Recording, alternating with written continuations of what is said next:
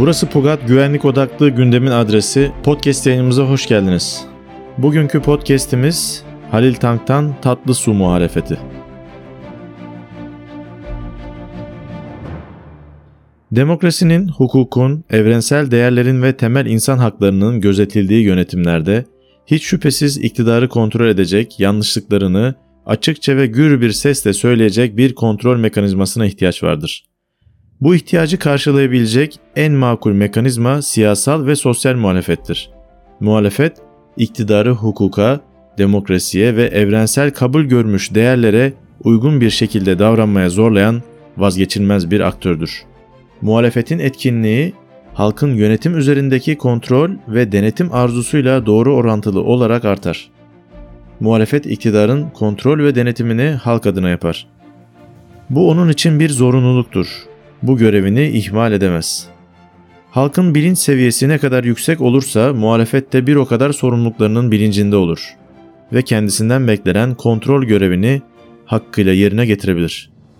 Bu bağlamda Türkiye'deki muhalefeti değerlendirdiğimizde halkın bilinci ve muhalefetin sorumlulukları üzerinde birçok kaygı zihnimize hücum etmektedir. Muhalefetin hiçbir zaman bizim derdimiz hesap sormak değil deme gibi bir seçeneği yoktur.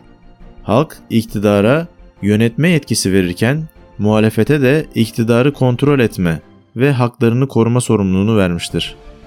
Dolayısıyla sorumluluklarını bilmeyen, görevinin bilincinde olmayan ve etki gücü oluşturamayan bir muhalefetin kötüye gidişin sorumlularından olduğunu söylemek abes olmayacaktır. Muhalefet kendisinden beklenen görevleri yapmadığında da ya da eksik yaptığında ülkenin karşılaşacağı kaçınılmaz son bellidir. Hukuksuzluk, yetkilerin kötüye kullanılması, tek adam düzeni, toplumun belli kesimlerinin ötekileştirilmesi, milli güç kaynaklarının yandaşlara peşkeş çekilmesi, kötü muamele, işkence, kısacası diktatörlük. Ülkedeki hukuk tanımayan despotik yönetimin varlığını devam ettirmesinde muhalefetin bu tarz cılız bir duruş sergilemesinin de etkili olduğunu düşünüyorum. Bu noktada Türkiye'deki siyasal ve sosyal muhalefetin yetersiz ve bir bakıma da çaresiz kaldığı konularda pek çok örnek ve başlık bulunabilir. İşte bunlardan birkaçı. Hakim ve Savcılar Kurulu'na üye seçimiyle ilgili kanun değişikliğini muhalefet, iktidarın plan ve programını enine boyuna masaya yatırmadan kabul etmiştir. Yapılan kanun değişikliği ile iktidar ve muhalefet partilerince HSK'ya aday belirlenmesi kabul edilerek yargının siyasallaşmasının önü açılmıştır. Böylece HSK hukukun başında bulunan ancak varoluş amacına aykırı şekilde hukuksuzluğun mimarı olan bir kuruma dönüşmüştür. İkincisi bütün dünyanın Uygur Türklerine yapılan zulmü kınarken meydanlarda din ve milliyetçilik söylemini fütursuzca kullanan iktidar ve destekçileri söz konusu soykırıma sessiz kalmıştır. Muhalefet ise iktidarı hizaya getirmeye yönelik etkili adımlar atamamıştır. Kamuoyunun hassas olduğu ve açıkça her kesimden destek alabileceği böyle bir konuda bile muhalefet iktidarı harekete geçirememiştir. Diğer konu ise Sedat Peker'in yaptığı açıklamalarla kendisinin de aktif olarak rol aldığı Türkiye'den Suriye'ye gönderilen silahlar meselesinde yasa dışı işlerle ilgili bazı isimleri deşifre etmesidir.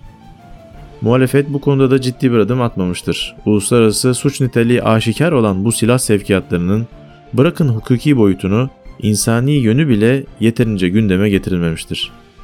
On binlerce masumun kanının dökülmesine neden olan iç savaş ortamını besleyen bu silah sevkiyatlarında suç ortağı olarak olayların göbeğinde bulunan bir aktör çıkıp her şeyi itiraf etmiş ancak muhalefetten güçlü bir ses çıkmamıştır. İnsanlık namına konunun araştırılması, MİT tırları olarak bilinen, soruşturmada görev almış olan ve haksız yere hapiste bulunan savcı ve jandarma görevlilerinin derhal serbest bırakılması için hiçbir adım atılmamıştır. Böyle bir tablo karşısında muhalefetin yapması gereken şey, sorumluluklarını yerine getirerek iktidardan hesap sormak, onu kontrol etmek, denetlemek ve sürdürülebilir bir demokratik ortamın destekçisi olmaktır. Ancak böyle bir yönelişle toplumu barışa, huzura, zenginliğe ve özgürlüğe kavuşturabilecektir. Adı var kendi yok seviyesinde varlık gösteren bir muhalefet hiç kuşkusuz ülke adına ciddi bir kayıptır. Türkiye'nin kurtuluş reçetesinin bir yarısında iktidarın imzası bulunacaksa hiç şüphesiz diğer yarısında da etkin, sorumluluk bilinci tam, görevlerini bilen, halkına hizmet etmeye hedefleyen ve hesap sorabilen bir muhalefetin imzası olmalıdır.